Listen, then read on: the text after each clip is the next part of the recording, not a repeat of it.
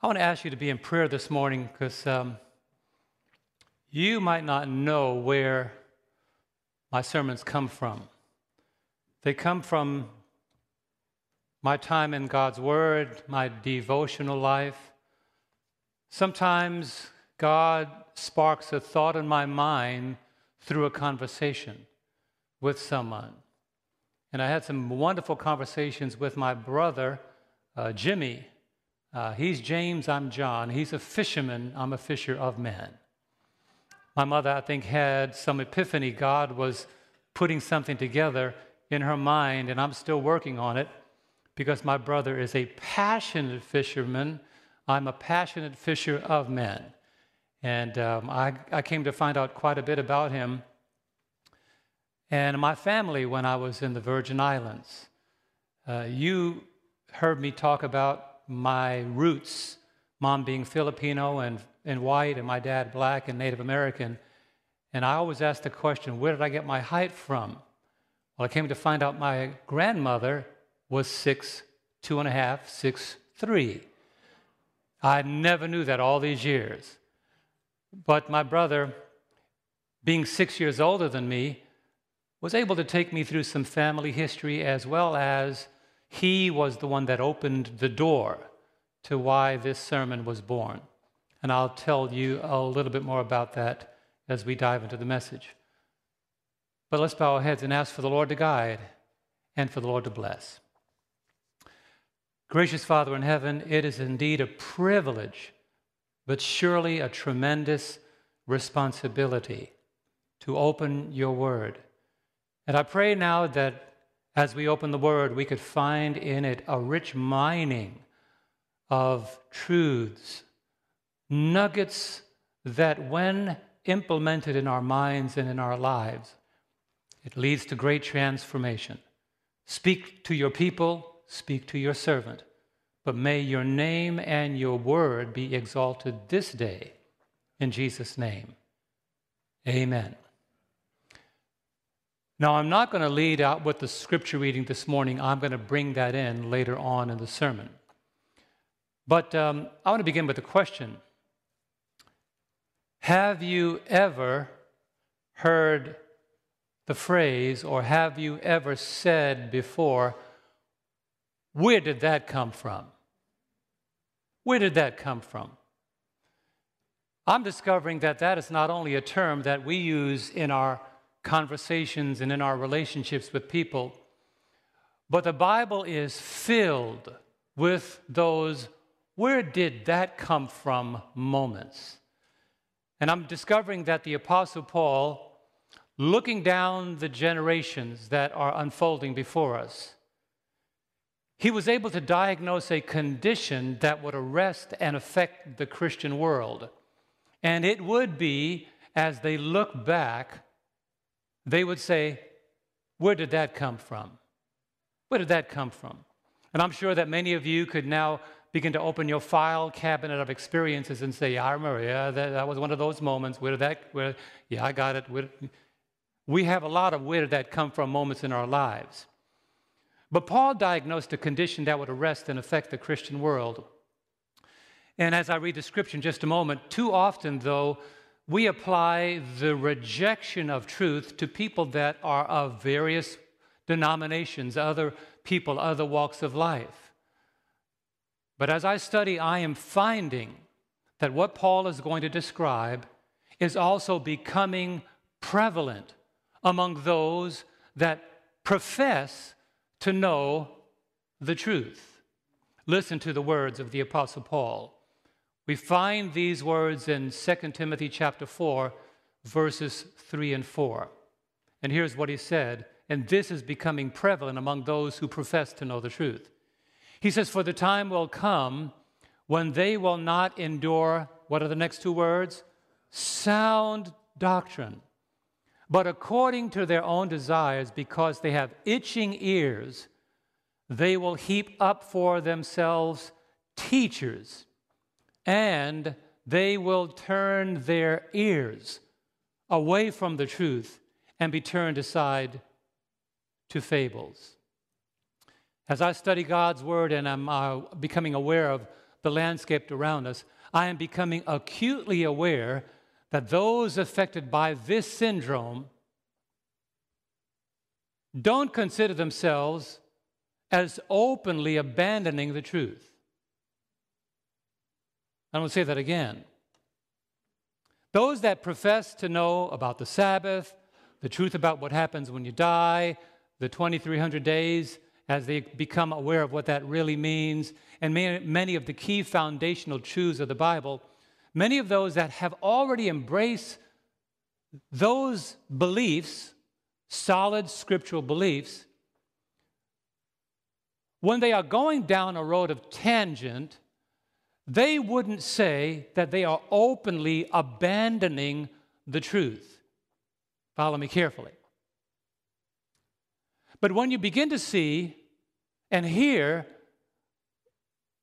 what those who should know the future, when you begin to hear and see the changes in their lives and the things that they are now passionate about, you ask yourself the question where did that come from? How could a person who believes the truth of God's Word, of Bible prophecy, of the Advent message, why am I seeing that kind of passion towards something that has no value in direction of salvation or eternity? And I'm becoming acutely aware of the fact that those that are now going down these, what I call rabbit holes, are being pulled in by the unpredictable elements of a society gone mad.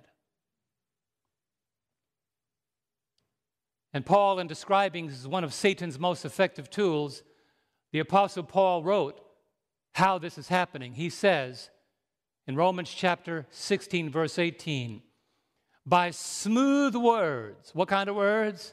Smooth words and flattering speech, speaking about those behind this manipulation. They deceive the hearts of the simple. Can I make a point? It is too late for the people of God to be simple. And the word there is not meaning the opposite of complex, but the people of God ought to be clear about where the world is headed, about what has already been revealed in God's Word. Can you say amen? But, but Paul is saying that something is going to happen, that there are going to be prominent figures, people of great notoriety and great skills of conviction and, and, and, um, and manipulation that are going to come along with smooth words and flattering speech and something is going to happen to those that claim to know the truth. Their ears are going to begin to itch, and they're going to begin abandoning what they know to be right and start going down these rabbit holes,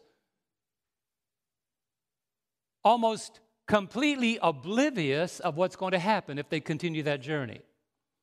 And I suggest to you that Christians are being drawn in because they don't see the direction of the storm.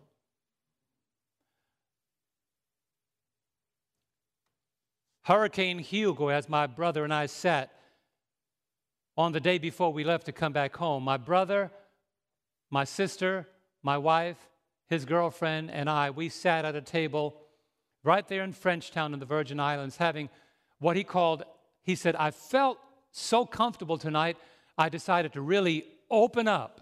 And he opened up and began to unveil, as my older brother, things about family history that I had never known. But because he's a fisherman, as we were out in the um, Caribbean Ocean, sailing on a 40 foot catamaran, he began to talk about storms. And he said to me, he didn't talk about Hurricane Maria or Hurricane Irma, but he said, Hurricane Hugo was one of the strongest storms that had ever hit the Virgin Islands. When you study history, you find that Hurricane Hugo was the strongest hurricane that ever hit South Carolina. And at the time, meteorologists said it was the costliest hurricane. For 15 days, Hurricane Hugo, back in the 1980s battered everything in its path, devastating everything that it came in contact with. And at its height, Hurricane Hugo was a category five. According to weather.gov, I read this quotation about Hurricane Hugo. Hugo's eye crossed St. Croix in the U.S. Virgin Islands. You'll find out why that's very significant. Early in the morning of September 18th. Then, just six hours later, struck the island of Vieques along the east coast of Puerto Rico with winds estimated near 125 miles an hour. An anemometer on the ship Nightcap in the harbor clocked the winds at Culebra, measuring 170 miles an hour. But my interest in the impact of Hurricane Hugo came when I talked about my brother who lives in St. Thomas in the Virgin Islands. He said that Hurricane Hugo was 130 miles south of St. Thomas. St. Croix is 40 miles south of St. Thomas. Hurricane Hugo, follow the numbers, was 90 miles south of St. Croix. And the question was how can a hurricane 130 miles away devastate in the impact that Hurricane Hugo devastated St. Croix and St. Thomas? So when I asked the question, how could that happen? He said, well, one of the greatest impacts of a hurricane is not their south winds, but it's the north side of the hurricane. And he began to explain. He said, Hurricanes began, hurricanes rotate around the eye of the storm, which is the lowest pressure of the storm. That's why I asked him, How come that your how is it that your wooden house survived every hurricane that hit the Virgin Islands? He said, Well, I've learned about hurricanes. When the pressure is decreasing and I find out the direction of the storm, I open the window on the opposite side of the house to equalize the pressure inside to the pressure outside. And he said to me, Winds don't often blow roofs off, but it's the pressure that builds up in the house that blows the roof off. It explodes, it implodes out. And he says, The reason my house is still here, he said, First of all, I know God is keeping us together, but I make sure that if the storms are coming from that direction, I open that window so the pressure can go from that window through the house, out that window. And inside my house and outside my house, the pressure is still the same. Man, I tell you, my spiritual mind, Ricky was going crazy. I heard all kinds of spiritual parallels.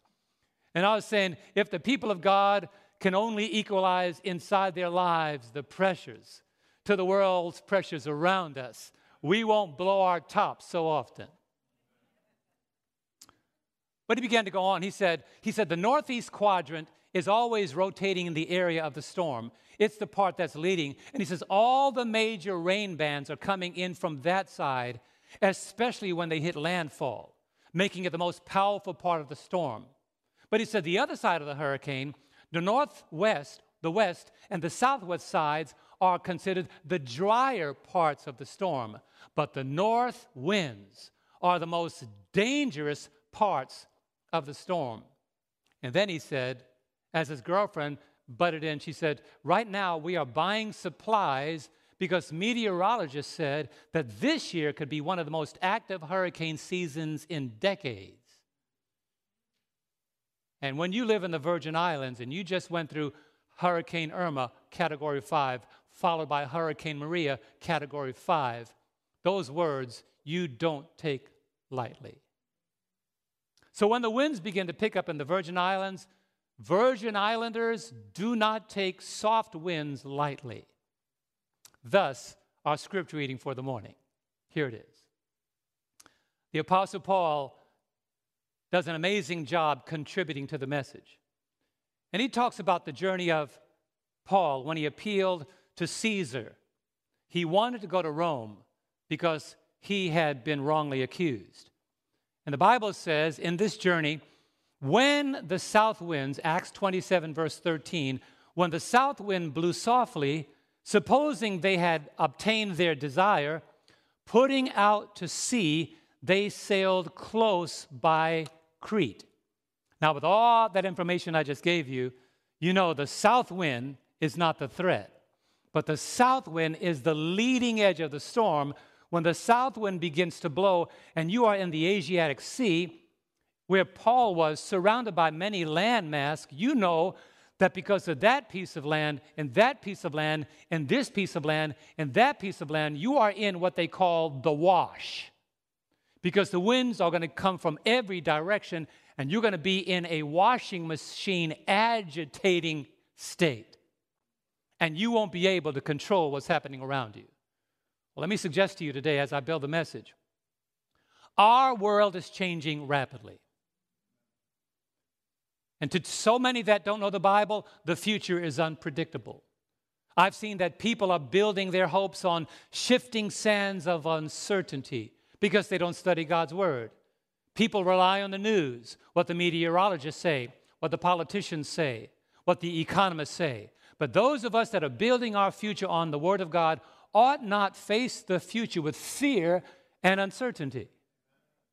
The world is shackled together by unstable promises. But here's the problem many that are claiming to believe the truth are beginning to embrace superficial speculation. Listening to the voices of politicians, listening to economists' voice, listening to the things that are pulling the world down the rabbit holes. And here's the problem when speculation replaces dependability, it leads people to dial back urgency. Let me ask a question Do you think that Christians ought to live urgent lives? Be sober, be vigilant. Why? Because your adversary, the devil, walks about like a roaring lion, what? Seeking whom he may devour. More than ever before, God's people ought to live a life of urgency. That's why the Apostle Paul says what he does in 1 Thessalonians chapter 5 and verse 3. 1 Thessalonians chapter 5 and verse 3. He says, For when they say peace and safety, be careful. Then what's going to happen? Sudden destruction comes upon them as labor pains upon a pregnant woman, and they shall not escape. When those pains say that what is coming is far more intense than what you anticipated, they will not escape.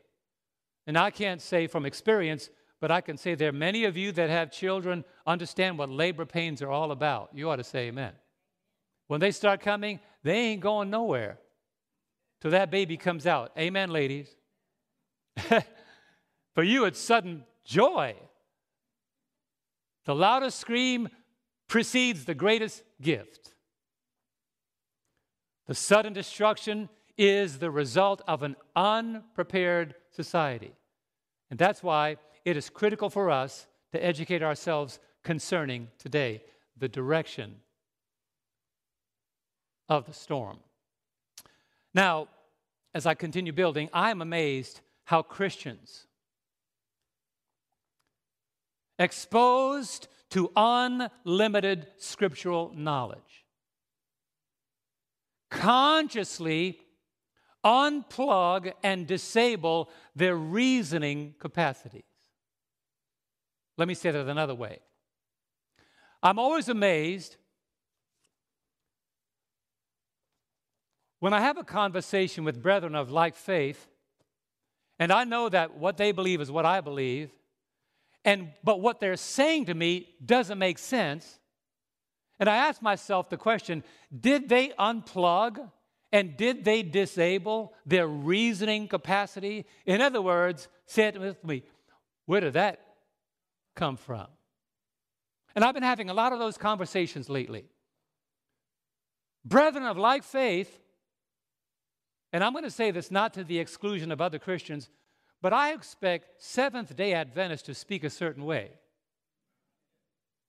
When I start hearing stuff that doesn't even make sense with our theology, or more specifically, our theology backed up by scriptural support, I ask myself the question where is that coming from? And I've discovered that people are succumbing to the polarization of nonsense. The devil is having a party over distracted Christians. There was a time, and I praise God that this is now behind us, but there was a time, and you remember, where there was a big argument over whether you are a blue or red state.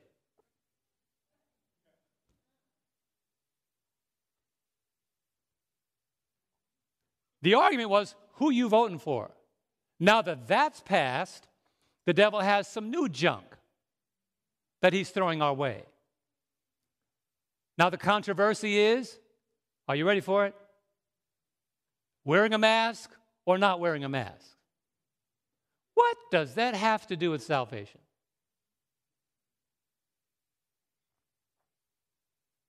And I recently had a conversation with two young folk that I'm praying hard about.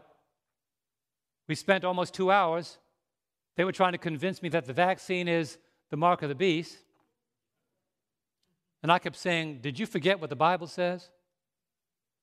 Controversies, contentions over the vaccine has replaced the argument over patriotism. You get what I'm saying? Where did that come from?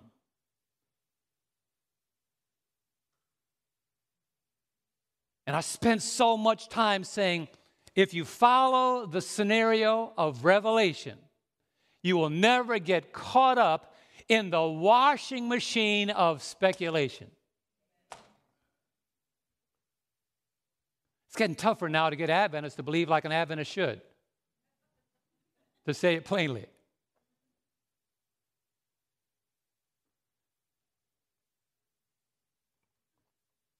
And the Apostle Peter said, The hour is too late to allow speculation to replace spiritual stability. 2 Peter 1, verse 19. Here's why he says that. We have also a more sure word. Say those three words with me again. A what? More sure word of what? Of prophecy, whereunto you do well that you take heed. Why? Why? As unto a light that shineth where? In a dark place until the day dawn and the day star arises in your hearts. Paul is saying, You have got prophecy. Brethren, do we have prophecy? I have not found, as somebody once said to Pastor Doug Batchelor, my good friend, he says, why are you an Adventist? He said, Because this church teaches the clearest scriptural based truth I've ever found. And he said to them as we stood by the door of one of our evangelistic series years ago, he says, If you point me to a church that's more solidly based on the Bible than this, I'll join it. That's not arrogance, that's a praise God moment. Because we're not, we're not allegiant to names or denominational titles. We are allegiant to the Word of God. Here's my point. If American Airlines Flight 191 takes me home, that's the plane I'm getting on. And anybody else amen? So it's not about what airline, is where am I headed? Paul is saying, Peter is saying, you have got the Word of God confirmed. It is sure. You need to take heed to it because it is a light in this dark world the light of prophecy is shining more and more. So, those who didn't think that Rome could ever gain the support of America, they don't think that way anymore. Am I right? For those that thought the Sunday law would never come, they don't think that way anymore. But then I, once in a while, run into, run into I don't know, I don't believe I'm saying this. Every now and then I run into Adventists that say, oh, there's no possibility of a Sunday law. And I ask them, were you in a cryonic state? Meaning, did somebody freeze you for 30 years? And you, you just still thawing out? Where have you been?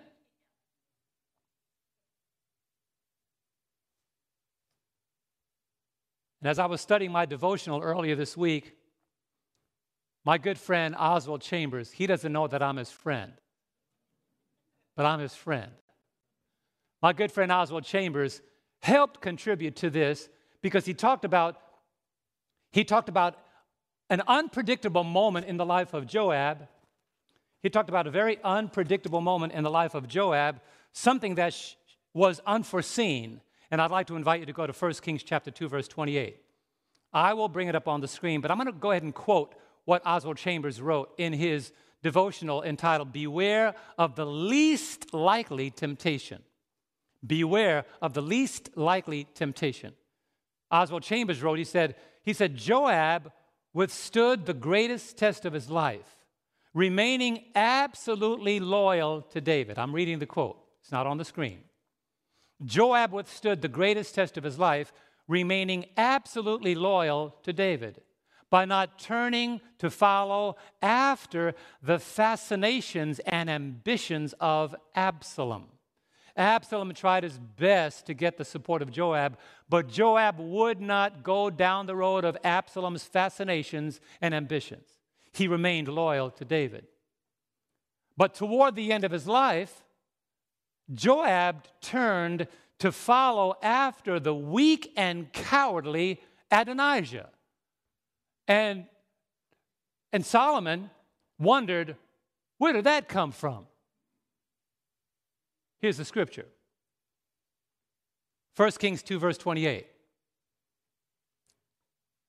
And this is reviewing the life of Joab, because many things happened prior to this. But reviewing the life of Joab, the Bible says, Then news came to Joab, for Joab had defected. What's that word? Defected. That means he departed. He defected to Adonijah though he had not defected to Absalom. So Joab fled to the tabernacle of the Lord and took hold of the horns of the altar. Let me go ahead and explain what we just read.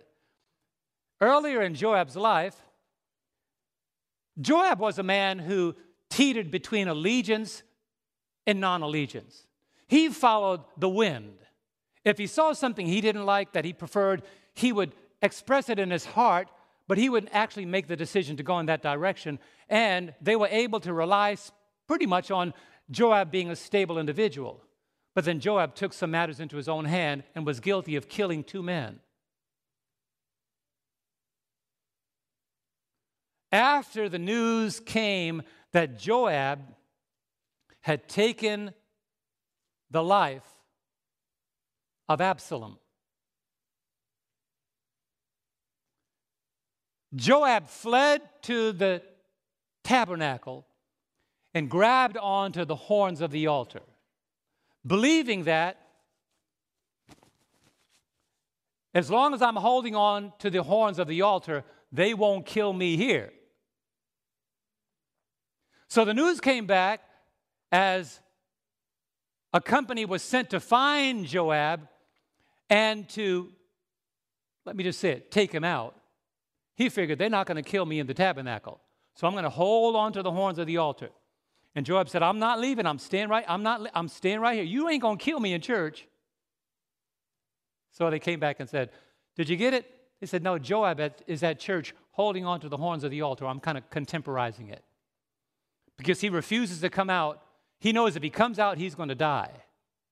So they said, Okay, if that's the way he wants to die, kill him in church. So they went ahead and they, they avenged the blood that Joab shed by taking his life right where he was.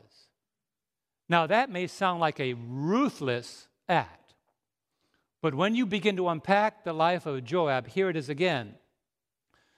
Earlier in his life, Joab refused to remove the position he was convicted on. He was loyal. You can count on him. He wouldn't budge. He was a reliable soldier. That's why it says, For he did not defect to Absalom. And Absalom was a good looking young man. He was very clever. He was ambitious. He was fascinating. And Joab said, I am not going to follow you, Absalom. But as the course of time went, something happened in Joab's life that they said, Where did that come from? And Joab, in the later parts of his life, had defected to Adonijah, moving, removing his loyalty to the cause of God to follow after a man who led him down a rabbit hole. Let me make it even clearer. The moral of the text is because Joab did not follow Absalom, it was unthinkable that later he would follow Adonijah. Because he didn't follow Absalom, it was unthinkable that he would later follow Adonijah.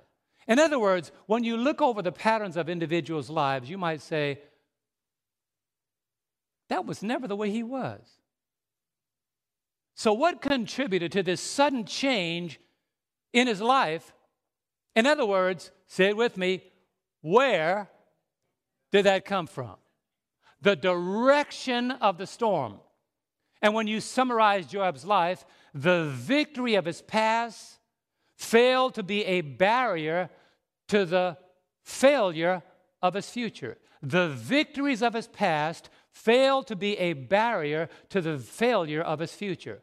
Joab failed because he did not see, here it is again, the direction of the storm. He wasn't ready for that. He didn't see it coming. Have you ever had those moments? Come on, somebody. Didn't see it coming. How did Joab fail? He did not spiritually prepare himself. So when the storm came from an unexpected direction, Joab failed. Ready for the application? Do you think that the devil is predictable? If you say yes, can I be very candid with you? You are not awake. You think you are at the place where you are able and equipped to contend with somebody that's been around for more than 6,000 years? Paul said it clearly we do not wrestle against flesh and blood. You can't fight somebody you can't see. Right? You don't know where he is. I read a statement in Ellen White's writings that really kind of shuddered me. She said, Satan's steps are noiseless. Then she also says, by the time you realize he's using you, he's done. And then she described something that really caught my attention. It really, I had to read it twice.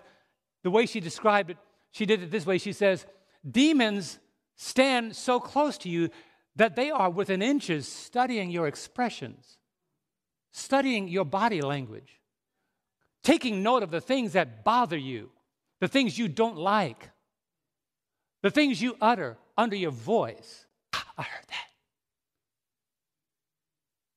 And planning, and they're building their arsenal so that they can penetrate your bulletproof vest a few weeks from now.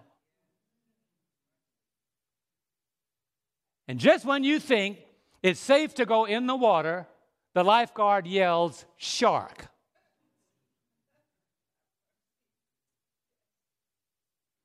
What am I saying? Brethren, it is time for the people of God to wake up because we are not able in our own flesh to contend with an enemy who has us beat in experience by thousands and thousands and thousands of years. Can you imagine what Satan's case study library looks like? He had a conversation with the most ignominious tyrants in history.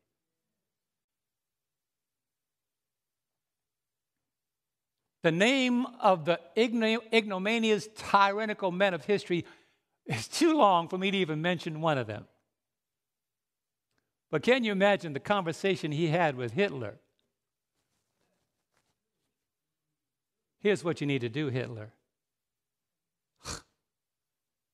and I think I need to stop right there. He has been able to pull off some of the most diabolical methods of persecution and torture. You only need to peek into the book of Foxe's Book of Martyrs just to get an idea of the depth of the carnality and the hatred in the mind of this satanic demon. So Joab not preparing himself spiritually, had no clue where the storm was coming from. And he failed, and it cost him his life. Oswald Chambers said, Always remain alert to the fact that where one person has turned back is exactly where anyone may be tempted to also turn back. Remember that in John 6 66? The Bible says many of disciples, many of Jesus' disciples turned back and walked with him no more. How amazing. It's, it's in John 6 66. And then Jesus, Jesus looked at Peter and said, Are you also going to leave me? And I love Peter. He wasn't yet converted, but he said, Where am I going? Where am I going? Are you listening to me today? Are you listening to me today? Where am I going? Why am I, why am I harping on that word? Because I find many Adventists going places they ought not go for reasons that don't make sense. And they try to justify it, but because their hearts are not spiritually fortified, they don't see the danger and they don't know where the storm is coming from. I got friends, I can go through the list that were raised in the church, went to the schools, graduated from, from the colleges. And they all pastoring another church somewhere. And I'm asking, how did you miss the Sabbath?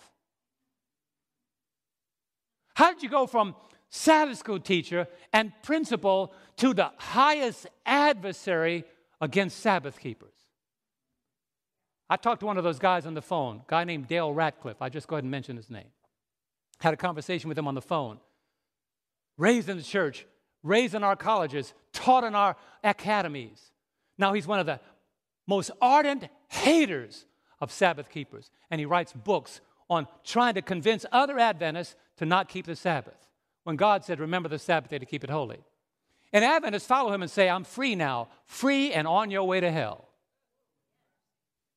How can you call freedom, how can you call disobedience freedom?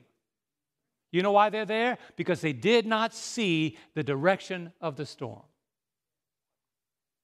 And the most sobering thing of life, the most sobering time of life, the time that we should be most sober is after we think that we have gone through our greatest test.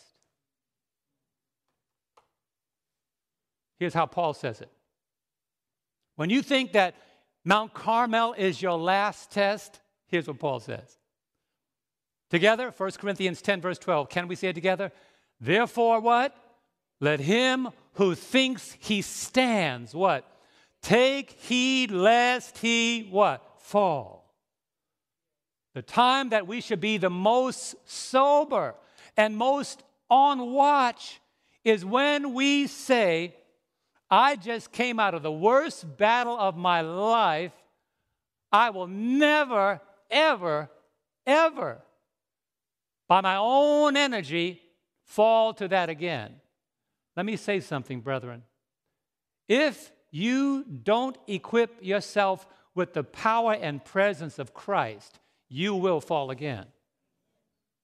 Don't ever think that you can face anything that comes your way on your own strength. Can't do it. However, I know in the Bible, I can do all things through Christ who what? Strengthens me. This is the time that there you should be so close to Christ. I'm going to say this not disrespectfully. You should be able to you should be able to feel the aroma of his righteousness right next to you. I got just two points in the sermon. The first one is don't attempt to predict where you think the test will come from because it is often the least likely thing that presents the greatest danger. Did you hear what I just said? Don't attempt to predict where you think the test will come from. It is often the least likely thing that presents the greatest danger. I was reading a book called The 48 Laws of Power, and uh, it's a diabolical book, literally. And one of the, one of the, one of the laws say,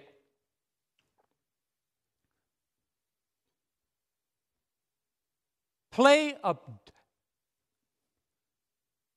behave like act like you're dumb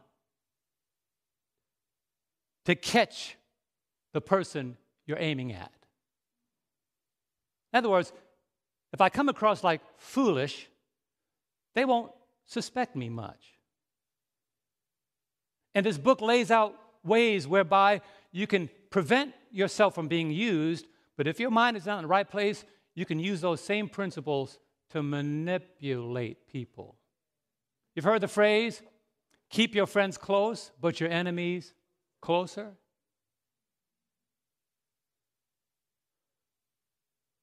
And so we're going to look at a life of a man who is the best one to teach us the examples of false security.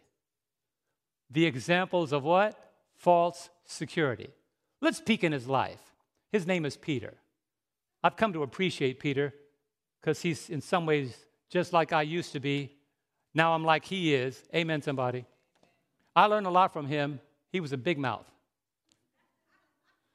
You can wake, up, you can wake him up at 4.30 in the morning, he could still talk his head off.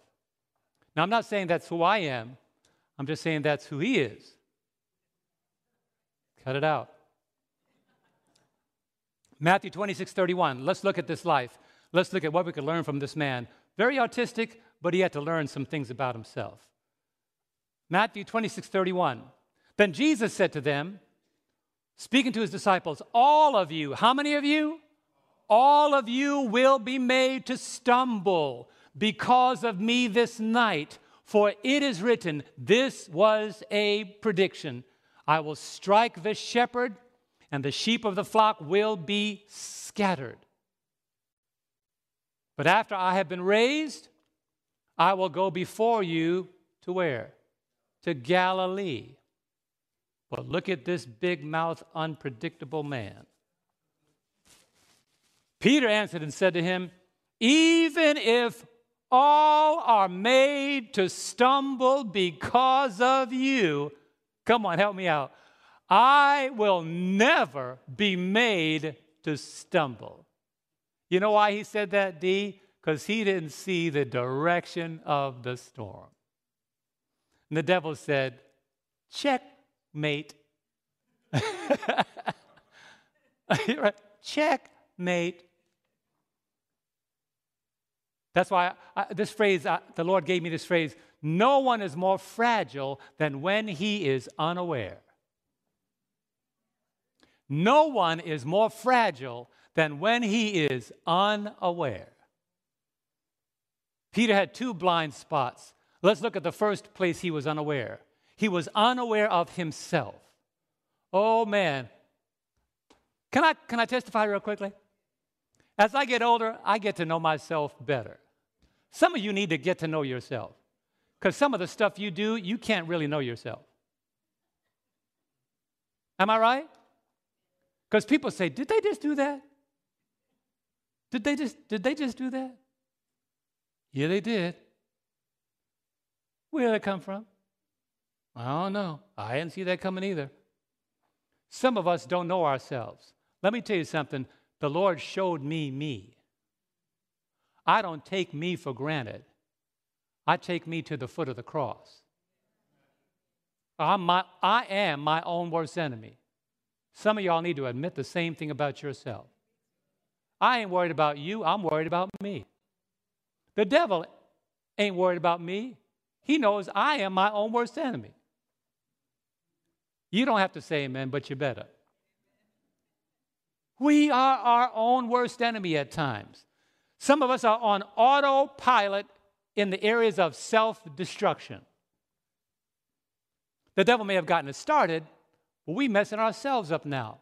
And when somebody brings it to our attention, we do everything we can to deny that it was us.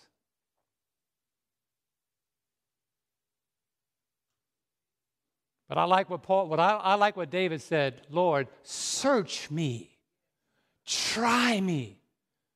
See if there be any wicked way in me, and lead me into the way everlasting. If you don't pray that prayer, you don't know yourself. Peter had two blind spots. The first one, he was unaware of himself. Let's go there. Matthew 26, 34. It's on the screen. He was unaware of himself. Jesus said to him, now directing the comments to Peter, he said, Assuredly I say to you that this night, before the rooster crows, you will deny me how many times? Three times.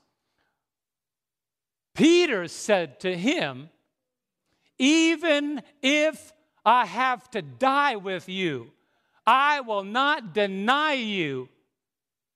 And so said all the disciples. They did not see the what? Direction of the storm. Peter was unaware of himself. Let me make a suggestion to you today. Sit down and have a conversation with yourself. Now, don't do it with people watching, because they'll, they'll Baker act you. They'll call the, my wife is talking to herself. I see her doing it every day. My husband, I think something's wrong. They start videotaping you talking about you got Alzheimer's, when in fact, what they don't really know is you trying to talk to yourself to help yourself get out of the trap you put yourself in. Peter was unaware of himself, but even more diabolical than that, Peter was unaware of his adversary. Luke 22, 31 and 33. Luke 22, verse 31 to 33. And the Lord said, Simon, Simon. I could see the Lord talking to Peter. Kind of look at him like, You are clueless. Simon, Simon. Behold, Satan hath desired to have you, that he may sift you as what? Wheat. When he's done with you, you'll be nothing more than cream of wheat. But I love verse 32. And I praise God for verse 32, because if there were not verse 32, I would not be here. But I have prayed for thee, that thy faith fail not. And when thou art what? converted, strengthen thy brethren. And he said unto him, Lord, I am ready to go with thee both into prison and to death. He was still clueless. Peter was unaware of the direction of the storm. Here's evidence. Here's the evidence. Luke chapter 22, verse 56 and 57. Unaware, unaware. All this, all this testifying Peter did. I'll die with you, I'll go all the way with you, I'll never leave you. Ha, ha. Give me a couple of hours to prove that Jesus knows what he's saying. So here it is. Jesus is now being carted off on his way to Golgotha. All the trials, all the scourging, all the accusations. Where the disciples? They all forsook him and fled. Peter, the last one. Look what happens. Verse 56 of Luke 22. And a certain servant girl, seeing him as he sat by the fire, looked intently at him and said, This man was also with him. but he denied him, saying, Woman, I do not know him. Was Peter telling the truth? Yes. He did not know Jesus. Because if he knew him as he said he did, he would not have denied him. Did you get that? You see, let me make a point. We can know doctrine, but if we don't know Jesus, a book is not going to hold you in the time of a storm, but a relationship will. If you don't know Jesus, you don't have eternal life. You can know doctrine, but don't confuse doctrine with eternal life.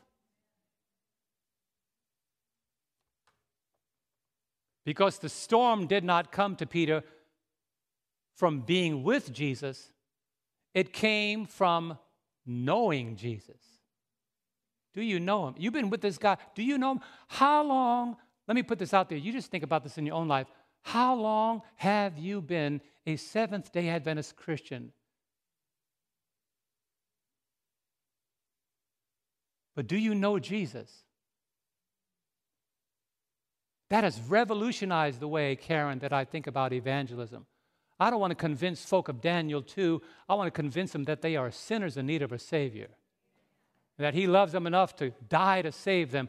I want to convince them that your life is not the last place that you can find hope because your hope is not in what you do, but your hope is in what Christ has done. And so often we have these great evangelistic series.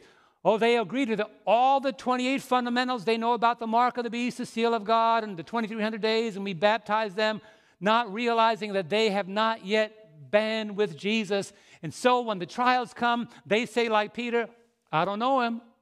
Because you can't know Jesus in the way that we should and, and walk away from him in the hour of greatest crisis. That's why Jesus said in John chapter 17, verse 3, and this is eternal life. What is eternal life? And this is eternal life, that they may what? Know him. That they may what? Know you, the only true God, and Jesus Christ, whom you have sent. But now I want to show something. Was Peter, was Peter forgiven? Was Peter forgiven? Did the Lord take Peter through the wringer? Do you love me? Do you love me? Do you love me? Peter got frustrated. Do you love me? Do you love me? Do you love Peter got frustrated. But the reason why the Lord did that is Peter denied him three times, and he wanted to make sure that Peter got all that junk out of his life because he had a sermon for Peter to preach on the day of Pentecost, and he wouldn't put him in that pulpit until he got the junk out of his life. And after Peter's conversion, he revealed the key to spiritual security. My brethren, here is the key to spiritual security. 2 Peter 1 and verse 4. Notice what the Bible says.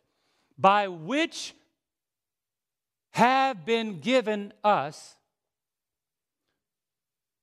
by which have been given to us exceedingly great and precious promises, that through these, through what, friends? The great and precious promises, you may be what? Partakers of the what? Divine nature having escaped the corruption that is in the world through lust.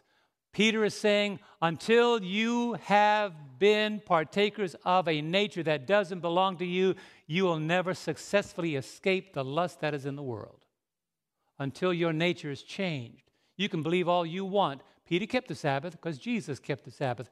Peter ate right because Jesus ate right. Peter lived right, walked right alongside of Christ because Jesus did these things that reflected in the life of Peter. But Peter did not know him until after the devil shook his core. And after his conversion and deliverance, Peter unfolds God's blueprint to failure prevention. Let me ask you the question today Do you want to know what God's blueprint to failure prevention is? I'll be back tomorrow. Do you want to know what it is? Second Peter, Second Peter chapter 1, verse 5 to 10. Here is the blueprint. What word did I just use? The blueprint for failure prevention. So Peter said, This is what I receive. I partake of a divine nature. But he said, Now here is how it works. But also for this very reason, for also for this very reason, notice what he says, giving all what? Diligence, he's going to start doing some math. He's going to start doing some math. Add to your faith what? Virtue. That is love. To virtue, what else? Knowledge. To knowledge, what else? Self control. To self control, what else? Perseverance. That's hanging on. To ber- perseverance, what? Godliness. To godliness, brotherly kindness. Lord, have mercy. Brotherly kindness, love. For if these things, Peter says, are yours and abound, that means they are growing.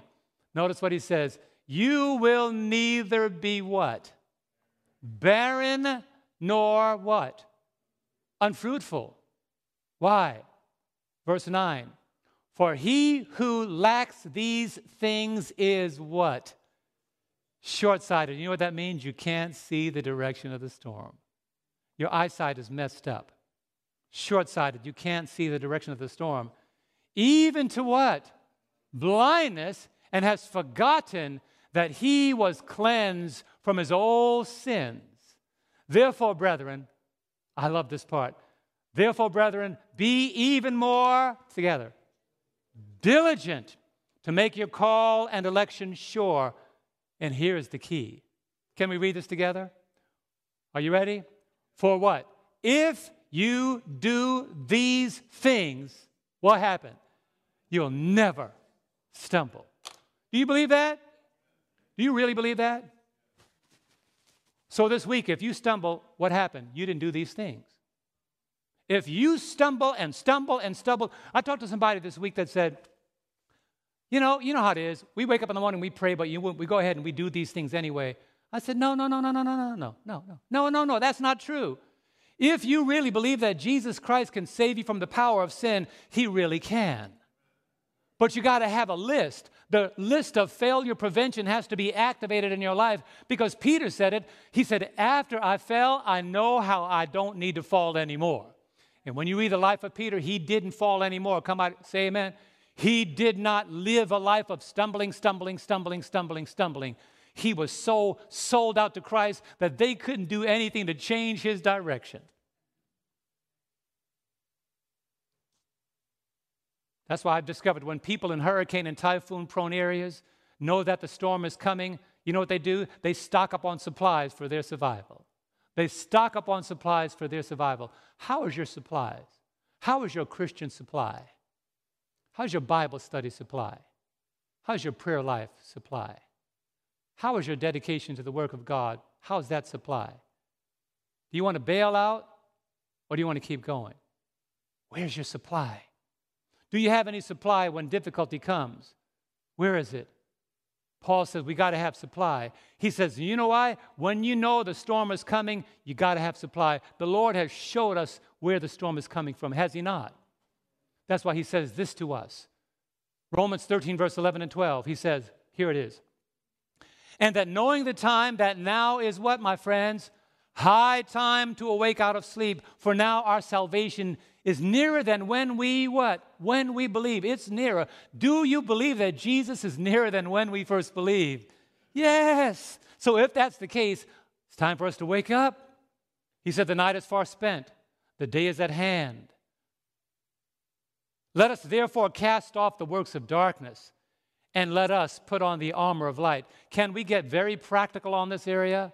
He is saying, please gauge the way you live. Gauge what you watch. Gauge, gauge how you spend your time on the internet. Gauge how you interact with one another. Gauge how you talk, how you live. These are the practical avenues of the Christian life. If you don't pay attention to these things, you are like Joab, setting yourself up for a certain fall and destruction if you are completely unaware of the ambitions of salvation. Because you see, friends, the most valuable commodity during a storm are batteries and generators. You know why? You know why? You know why, Brian? Because the worst thing that could happen during a hurricane is you have no power and you have no light. Hey, Greg, that was deep, wasn't it? Can we be in the storms of life with no power and no light.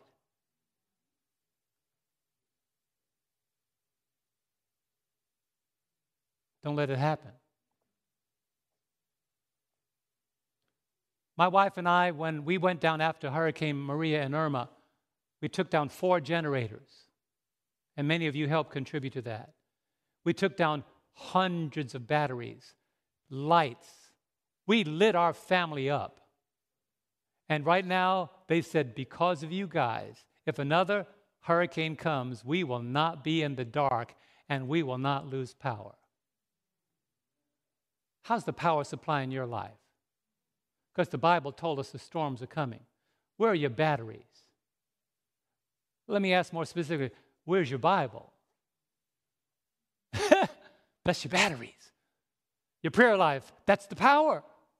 And we know the storm is coming because as I close, John says it clearly in Revelation chapter 7, verse 1 and 3.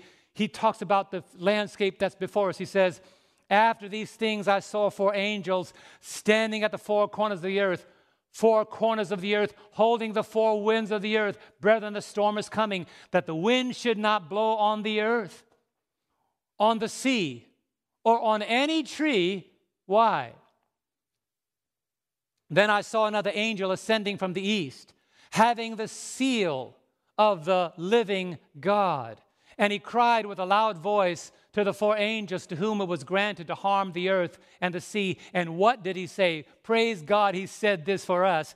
Do not harm the earth, the sea, or the trees till we have sealed the servants of our God where? On their foreheads. Can you say amen to that?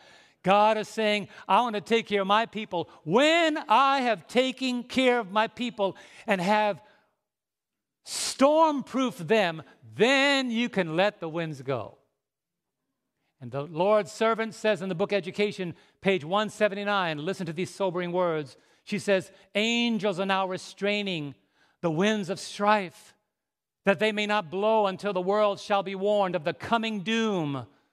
But a storm is gathering, a storm is gathering, ready to burst upon the earth. And when God shall bid his angels loose the winds,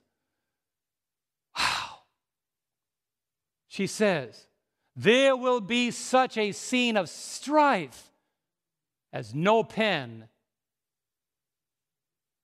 can picture. Which brings me to my closing point. Be aware of your strength. Bible characters did not fall at their weak points. We always thought that weak people fall. That's not the case. Bible characters never fell at their point of weakness. You know where they fell? At their point of strength. The devil doesn't come after your weakest point, he comes after your strongest point. Because if he can break that, everything else is not a challenge. My last scripture. Actually, two more. Here it is. Judges 6, 16, verse 5, the example that the devil comes after your strong points. And the Lord of the Philistines came up to her and said to her, Entice him, that is Samson, and find out where his great strength lies. The devil is studying your great strengths. And by what means we may overpower him, that we may bind him to afflict him. That's the devil's plan for your life. Isn't that a sobering text? If you can find out where his strength lies, we'll be able to bind him, overpower him, and afflict him. And that's the devil's plan for our lives. So here's how I close. The three Hebrews remained loyal even if it meant the furnace of fire. What is the price of your loyalty? What is the price of your loyalty? Daniel kept praying three times a day, even if, even if it meant the lion's den. Are you serving God because he gets you out, or are you serving God even if he doesn't get you out? Joseph refused Potiphar's wife's advances, even if it meant going to jail. Are you that strong yet? Job refused to deny God, even if it caused conflict with his wife. Peter was thrown in prison, refusing to stop preaching Jesus. And Paul and Silas kept on praying and singing at midnight in jail because they refused to stop serving the Lord. They were unconcerned about the direction of the storm because they had their minds fixed in a different direction. And what was that? My last text. And I want us all to read this together. Isaiah 26, verse 3 are you ready? Here it is. You, come on, let me hear you. You will keep him in what? Perfect peace, whose mind is stayed on you because he trusts in you. My brethren, my fellow citizens, there's a storm coming, and it's not up to you to know the direction, it's up to you to know the Lord. Did you hear me? It's up to you to have your supplies, your batteries, your power, the power of prayer, the batteries of God's Word, a power that will never fail you. How many of you today want to be ready for the storm? Now, let me get more specific. How many of you want to be ready for the direction of the storm? If that's your desire today, I've already given you the list. I've already given you the list. The failure prevention list, 2 Peter 1, verse 5 to 10. Implement that in your life. Keep your minds focused on Christ And as Peter said, if you do these things, you'll never stumble. I've been working hard on my life, praying about myself. Lord Jesus, I don't want to preach sermons and end up in hell. Buy a new suit just to go to hell. Get your hair cut, look good on Sabbath morning, end up in hell. Oh, no, no, no. I want to be in the kingdom. Anybody else? And I'm willing to take myself to task. Why did you do that? What's wrong with you? You know the truth, live like it. I have conversations with myself. You ought to see me when I argue with myself. That's a sight to behold. But when I'm done, me and God are all right. You ought to have some arguments with yourself. You ought to say to yourself, that was stupid. If you can't do that, you are unaware of yourself, you are unaware of your adversary, and you are going to be taken out because you don't know where the storm is coming from. So, would you stand with me this morning? Those of you that are watching, I'm going to pray that you can commit yourself to Christ so that you can be aware, you can put in place the failure prevention measures of God's power, of the batteries of God's word, the power of prayer, and begin to assess your life where you are the virtue, the perseverance, the self control, the godliness, the brotherly kindness. And when these things begin to show up in your life, you can walk into any storm because Jesus is walking with you.